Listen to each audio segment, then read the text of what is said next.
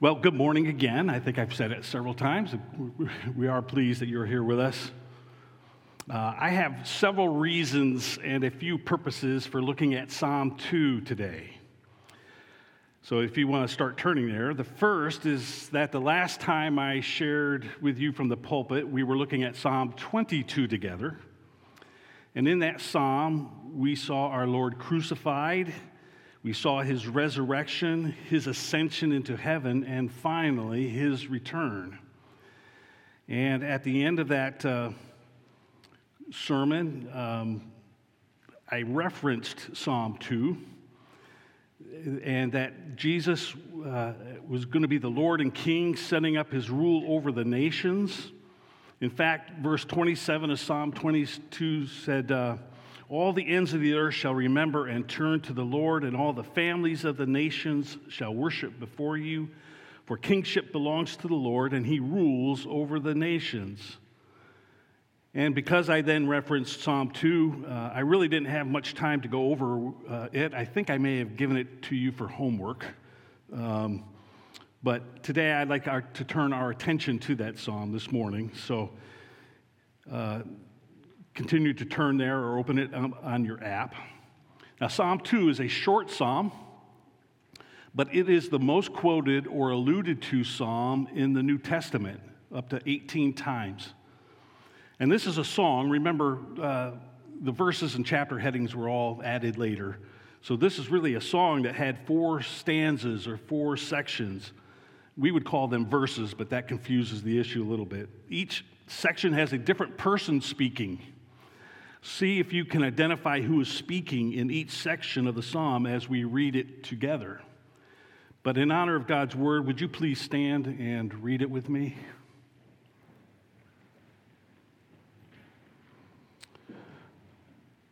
Why are the nations restless and the peoples plotting in vain? The kings of the earth take their stand, and the rulers conspire together against the Lord and against his anointed, saying, Let's tear their shackles apart and throw their ropes away from us. He who sits in the heavens laughs. The Lord scoffs at them. Then he will speak to them in his anger and terrify them in his fury, saying, But as for me, I have installed my king upon Zion, my holy mountain. I will announce the decree of the Lord. He said to me, You are my son. Today I have fathered you, and ask it of me, and I will certainly give you the nations as your inheritance and the ends of the earth as your possession. You shall break them with a rod of iron, you shall shatter them like earthenware.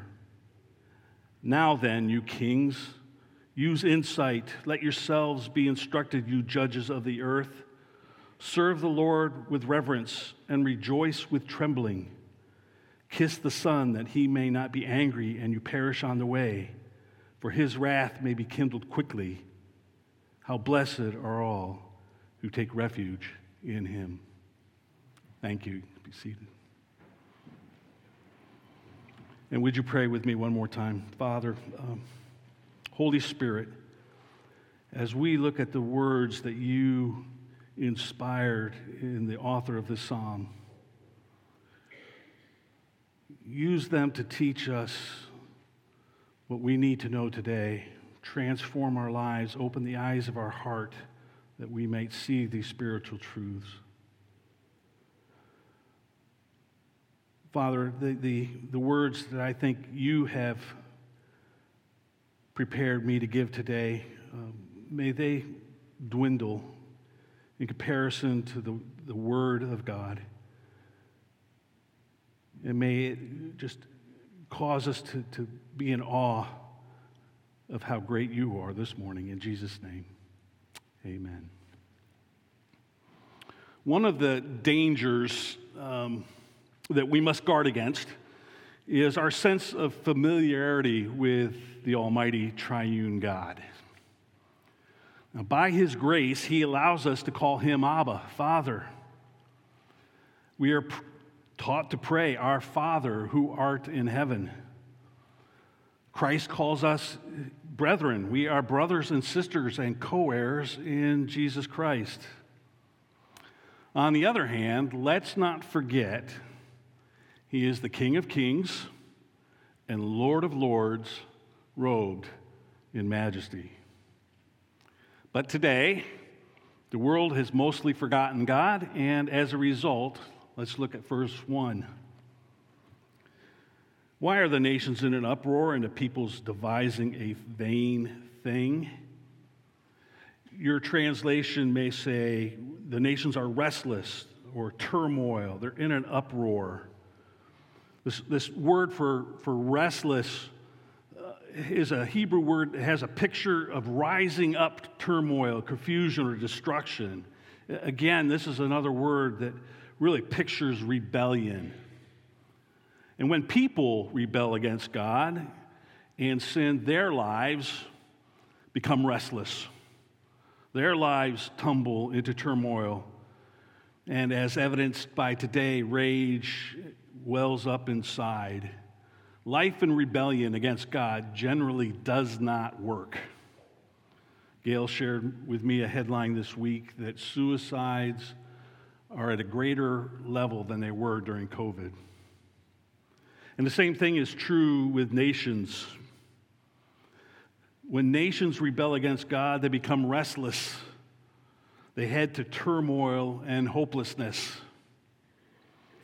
Not only are they rebelling, but the peoples are plotting in vain. Of course, vain means uselessly, an empty scheme. Now, in history, it seems like there's never been a time like we live in today or now when the rulers from all over the earth get together and plot their schemes. But nothing is really new. The history of mankind is one of rage and rebellion against God. In Noah's day, men were thinking of doing evil continually. Man disobeyed God before he confused their languages. In Israel's history, if you remember, during the time of the judges, we see how they continually returned to doing what was right in their own eyes. The nation of Israel continually made alliances and conspired with other nations rather than turning to God. But today, the news reports the rulers are plotting in vain. There's the G7, the G20 conferences, or the UN, the World Economic Forum, which now openly states that we have to move to a more sustainable future. Now, those are nice sounding words, but what they really are saying is that the world population should be 2 billion people. If the world population is 9 billion people now, they think that 7 billion people need to disappear. But in a humane way, of course. Um, we do a good job of not focusing on, on politics here. But our vice president this week said, quote, when we invest in clean energy and electric vehicles and reduce population, more of our children can breathe clean air and drink clean water. God's word describes this type of thinking. When comparing godly wisdom and earthly wisdom, James writes in chapter 3, verse 15, that this is not the wisdom that comes down from above, but is earthly, unspiritual, and demonic. Because God is not their Lord and Master, they're not neutral their master, their father, is the father of lies, Satan. And their plans are evil, plotting and conniving against the true King of Kings and against his anointed, the Messiah Jesus. If you remember last week's sermon in Ephesians, where Paul reminds us that we too once walked following the course of the world, following the prince of the power of the air but we've been rescued, but those who have not been rescued still walk according to the prince of the power of the air. So they're, they're plotting in vain. Look at verse 3. They want to throw the bonds and fetters apart and cast away their cords or their ropes from us. I had said earlier uh, and asked you to see if you could find the different voices uh, that are in this psalm. In this, we see the first voice, and what we hear is the voice of man. The ruler saying, Let's tear their shackles apart and throw their ropes away from us. They want to be unbounded by what they perceive as the ropes or shackles or cords holding them back. Now, this is an old and ancient philosophy, but it's been popularized in our modern world starting with the French Revolution. The idea was that society or culture is holding you back from truly being free to express yourself and your inner feelings to really be true to oneself, they said, you had to throw off the limitations of a civil society. You have to throw off the bonds of Christian morality. And today, that also means you have to throw off the structure of the family and government laws. Anarchy and rebellion are the result as people want to live a sinful life, free from the moral bounds, free from guilt and shame.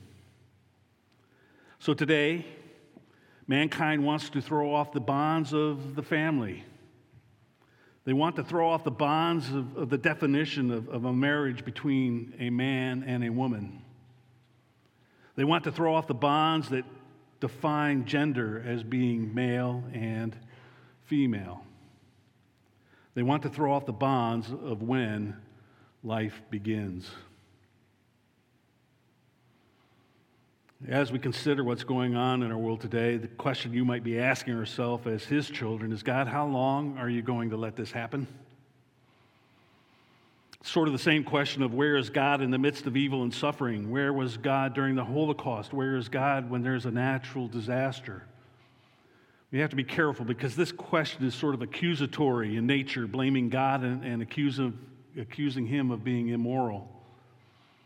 And the answer is really simple, but the question also misses the key point. God is right where he has always been, in heaven on his throne. And Christ, after being absent from heaven for 33 years when he took on flesh, is again seated at his right hand. The question isn't where was God? That's not the right question. The right question is who is God?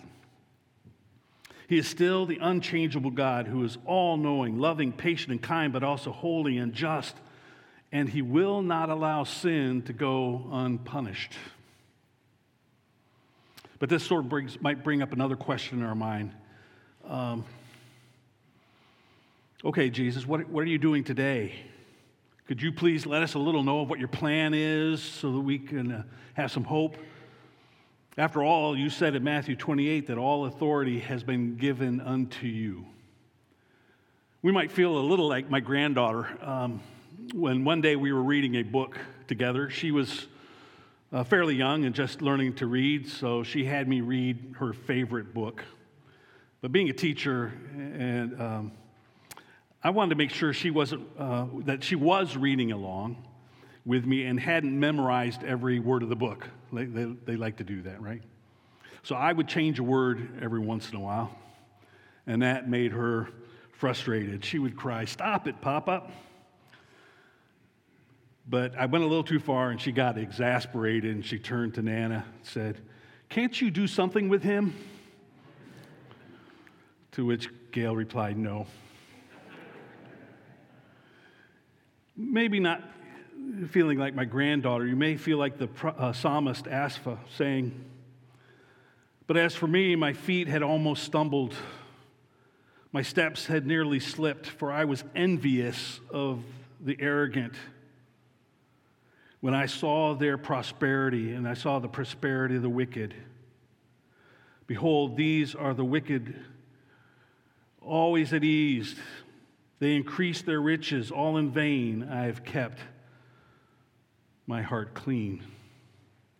Or you may feel like one of the Old Testament prophets saying, God, are you really going to use the Babylonians to judge your people, Israel? But the Bible gives us the answers. The answer to the question, Jesus, what are you doing today? Um, we, we know you're in control. So we, we turn back to Ephesians 1. If we, if, we, if we go back, we've been in Ephesians as Chris has been taking us through. I remind you of Paul's prayer. We, we have a wonderful picture of Christ raised from the dead and seated at God's right hand in the heavenly places, far above all rule and authority and power and dominion, and above every name that is named, not only in this age, but the age to come. Now, if you go back in chapter 1 in Ephesians to verse 10, we see, we see an interesting verse. We see that God has a purpose which He has set forth in Christ, a plan for the fullness of time. Other translations say, with a view to an administration suitable to the fullness of times. So, as I research and understand these phrases, Jesus is on the throne administrating God's plan. And the fullness of time can be understood as seasons. So, think of uh, the different seasons that crops grow through. Christ is administrating these different seasons of history to bring about the plan, which is the summing up of all things in Christ. But for his reasons, which are right and good, and which he hasn't shared with us, but while maintaining his authority, he has given Satan during this season and time permission to deceive and devour. 2 Corinthians 4 4 says, says uh, uh, Satan is called the God of this world, and he has blinded the minds of the unbelievers to keep them from seeing the light of the gospel of the glory of Christ. In John 12 31, John 14 30, and John 16 11, Jesus calls Satan the ruler of this world. In Ephesians 2, he is called the prince of the power of the air, the spirit that is now at work in the sons of disobedience. In Ephesians 6, we are instructed to put on the full armor of God so that we might be able to stand against the schemes of the devil, against the rulers, against the authorities, against the cosmic powers over present darkness, spiritual forces of evil. Our adversary, the devil, prowls around like a roaring lion seeking to devour someone, according to Peter 5 8. And John, writing in 1 John 5 19, states that the whole world lies in his power. So now, today, Jesus is in heaven. He is in authority. But God's plan, it seems for now, is to allow Satan to have authority on the earth. But this will come to an end. Turn with me to Revelations 11:15. I'd like you to see that this morning. Revelation 11:15.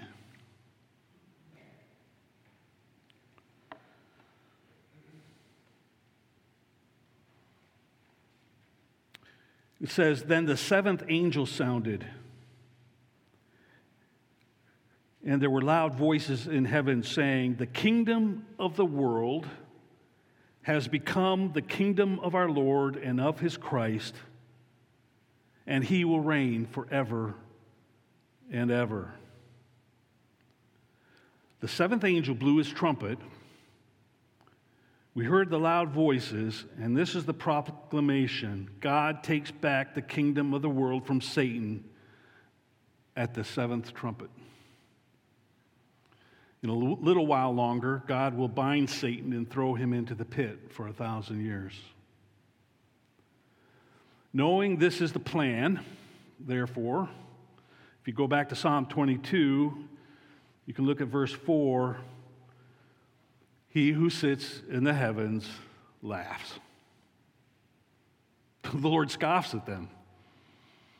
Man can scheme, man can plan, but it's God's plan,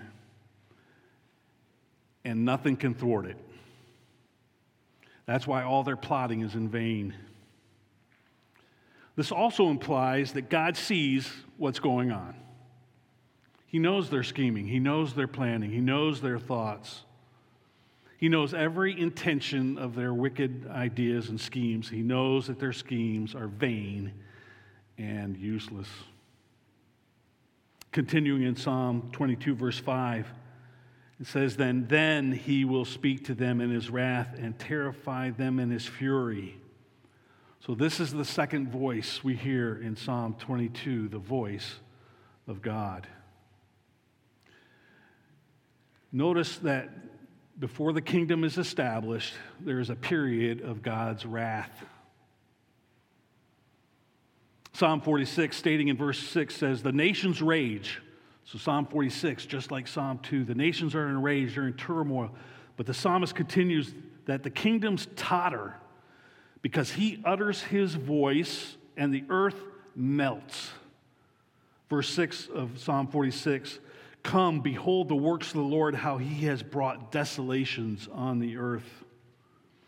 In Matthew 24, as Jesus describes the end of history to the disciples in the Olivet Discourse, just a couple days before he's going to the cross, he states there will be wars. As nations rise against nations, famines and earthquakes in various places, false prophets will arise and lawlessness will increase. Then there will be great tribulation, such as has not been from the beginning of the world unto now.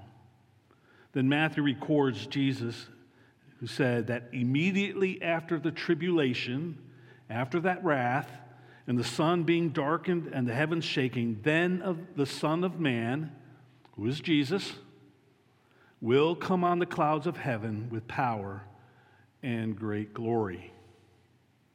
Now, Paul in 1 Thessalonians 5 3 writes, While people are saying there's peace and security, then sudden destruction will come upon them. And the same is recorded in, in Revelation. The kingdom, if you remember that verse, the kingdom is handed over to Christ at the seventh trumpet, which means God has poured out his wrath for the seven seal judgments and six of the previous trumpet judgments. So, this is one point I'm trying to make today.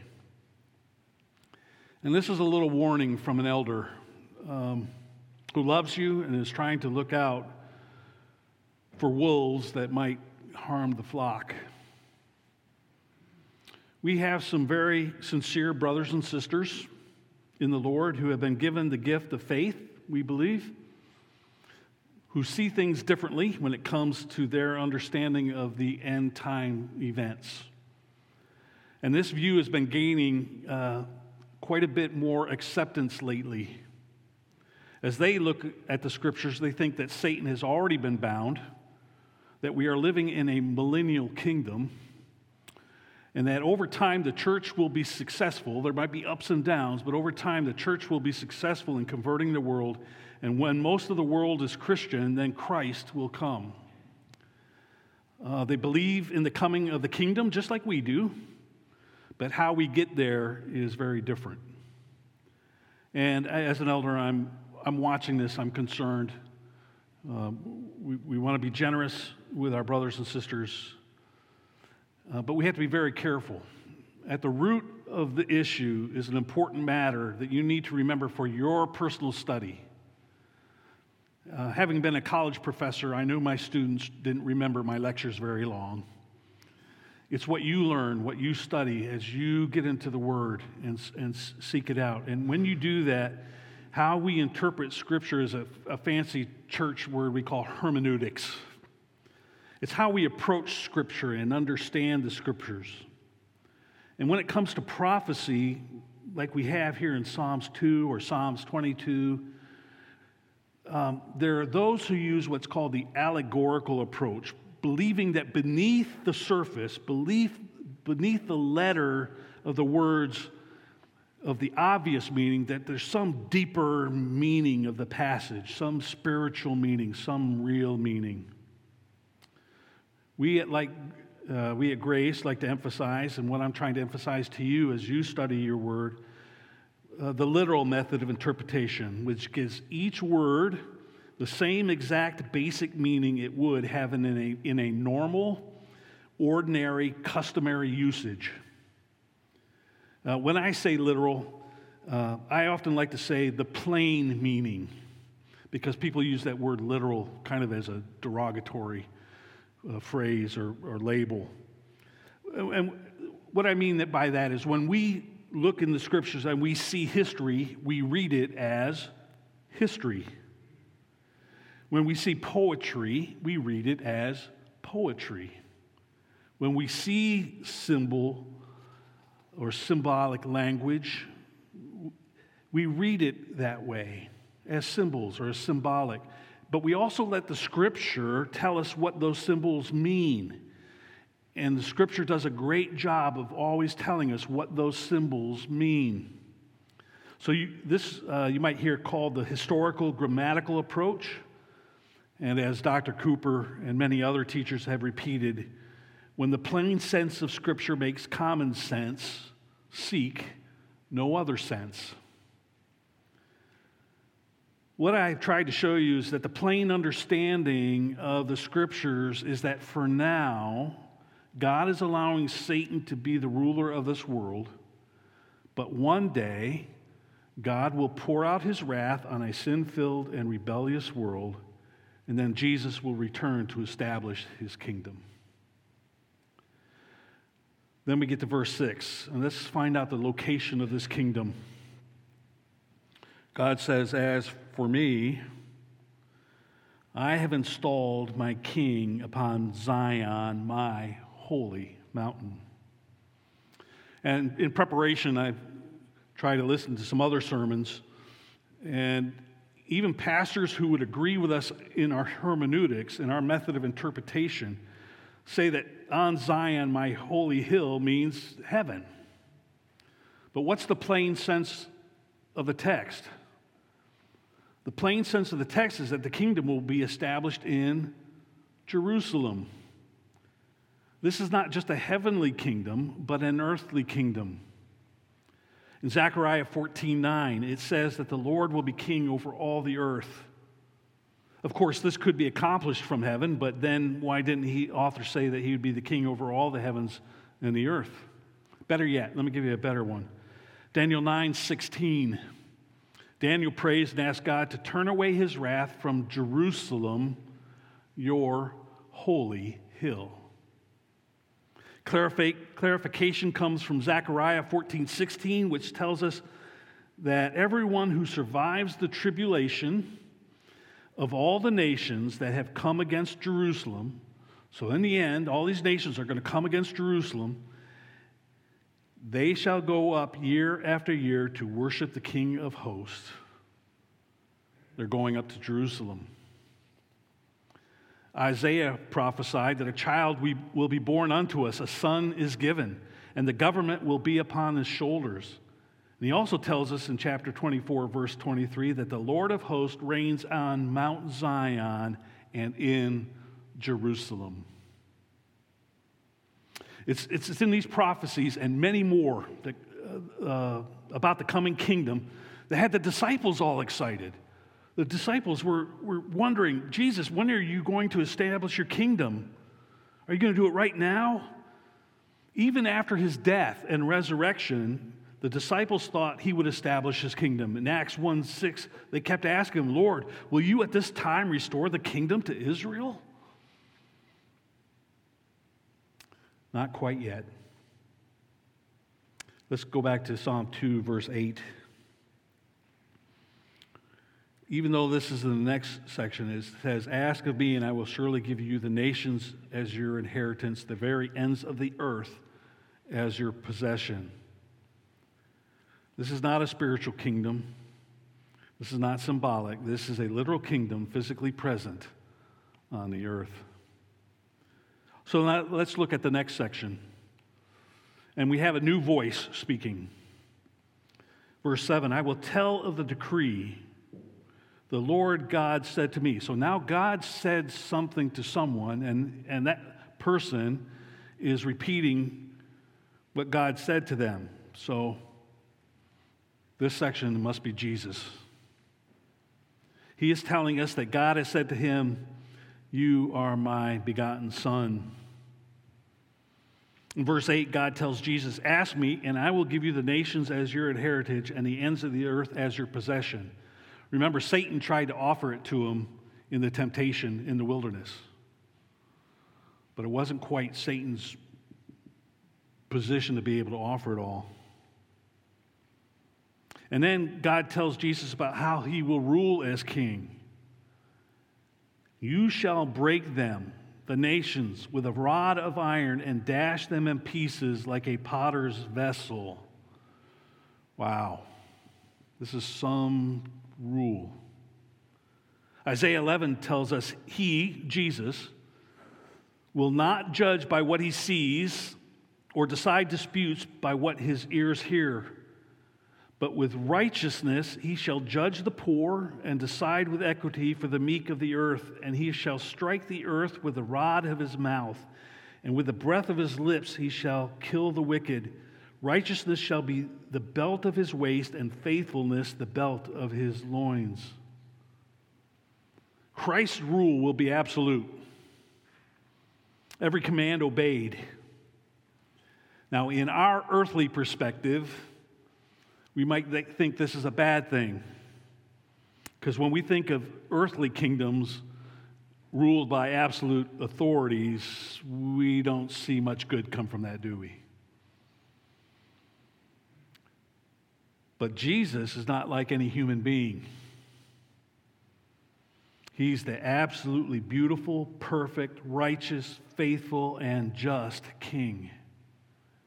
There will be no more tier justice systems. Every judgment will be perfect. No more war. No more learning of war. Weapons will be beaten into plowshares. This kingdom is going to be amazing. Now, let me read a quote from J.I. Packer in the book Knowing God. It's, we've been going through this in our adult Sunday school. Um, today's message kind of very much dovetails with the lesson that we had this morning. But J.I. Packer says this quote, Today, vast stress is laid on the thought that God is personal, but this truth is so stated as to leave the impression that God is a person of the same sort as we are weak, inadequate, ineffective, and a little pathetic. But this is not the God of the Bible. Our personal life is a finite thing. It is limited in every direction, in space, in time, in knowledge, in power, but God is not so limited. He is eternal, infinite, and almighty. He has us in His hands. We will never have Him in ours.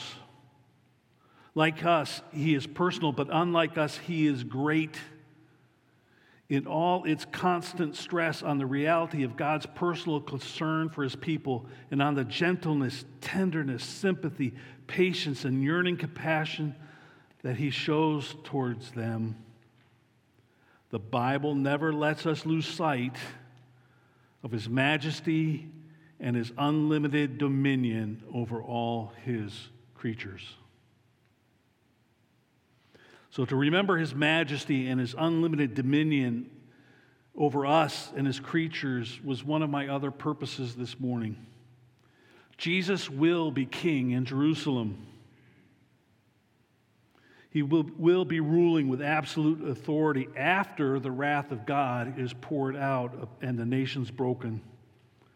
The rebellious leaders and nations trying to throw off the bonds of God the bonds of definition of family, when life begins, all these things that men are trying to cast off, they will be brought to justice by a holy God.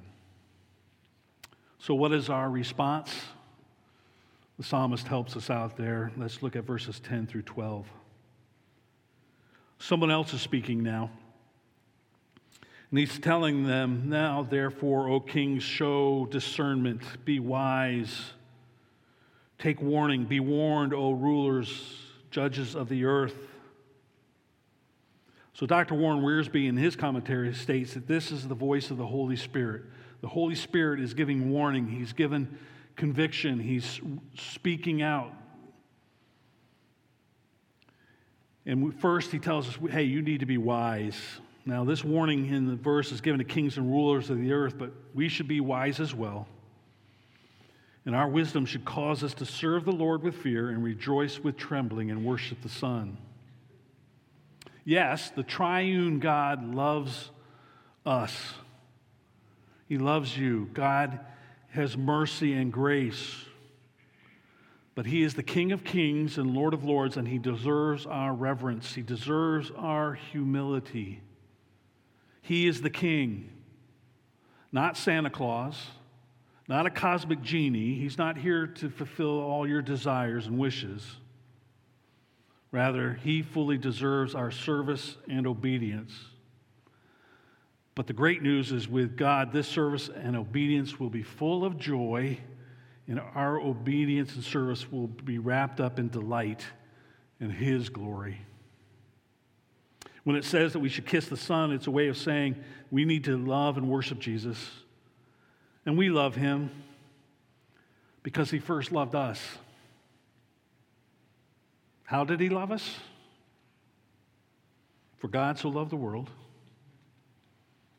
he gave his only begotten Son, that whosoever believes in him should not perish, but have everlasting life. And this is the invitation of the last phrase of our psalm today. Look at that last phrase Blessed are you who take refuge in Him. Grace is being extended to you. The Spirit is calling you and saying that you can escape that wrath that's coming.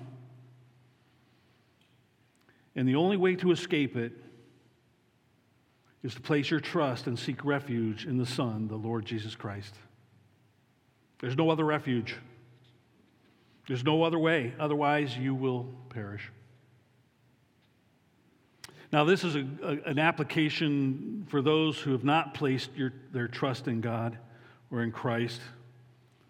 For those of you who have placed your trust in Christ, there are many other applications when considering this prophetic psalm. The Bible describes many benefits for studying and understanding a prophecy, benefits in the area of Christian character, or benefits in the area of Christian duties. To close today, I'd like to just share three of those benefits for you. The first is joyfulness. 1 Peter 1 8, and though you have not seen him, you love him. And though you don't see him now, but believe in him, you greatly rejoice with joy inexpressible and full of glory. So we don't see God's promises now, those promises are for the future. We don't see our promised resurrection. We don't see our eternal life. We don't see heaven, but we believe in them, don't we? We, we, we don't see this promised kingdom in Psalm 2 now, but by faith we believe that it will come, and because we know it is going to come, we can greatly rejoice with joy inexpressible. We can have joy knowing that our inheritance is sure. And as the things of this earth pass away, as the things of this earth rust and decay, this kingdom to come is going to be eternal and it will never decay. The second benefit is watchfulness. This is supposed to characterize our Christian living, our character now. 1 Thessalonians 5 6. So then let us not sleep as others do, but let us be alert and sober knowing that the king is coming, his returning should cause us to live rightly. Knowing that we are aliens in this world and that our home is really with, in heaven, in this kingdom, knowing that our treasure is really there, should cause us to be different than the world. It, it should cause us to consider how we live and act in light of the coming kingdom of God. And we're looking for that at any moment. Watchfulness, we need to be watchful. And with this watchfulness and anticipation, the other side of that is patience. James 5, 7, 8, chapter 5, verses 7 and 8. James writes, Therefore be patient, brethren, until the coming of our Lord. And you too be patient, strengthen your hearts, for the coming of the Lord is near. So even these first apostles were continually looking for the, the coming of the Lord, eagerly awaiting his imminent return. And likewise, we should look for the coming of kingdom, but being patient at the same time. Patient with being patient without worry, being patient without being envious of the wicked, being patient, thinking, hey, God, they're, they're getting away with this. Because they're not. We can be patient with hope in a world that doesn't have any hope.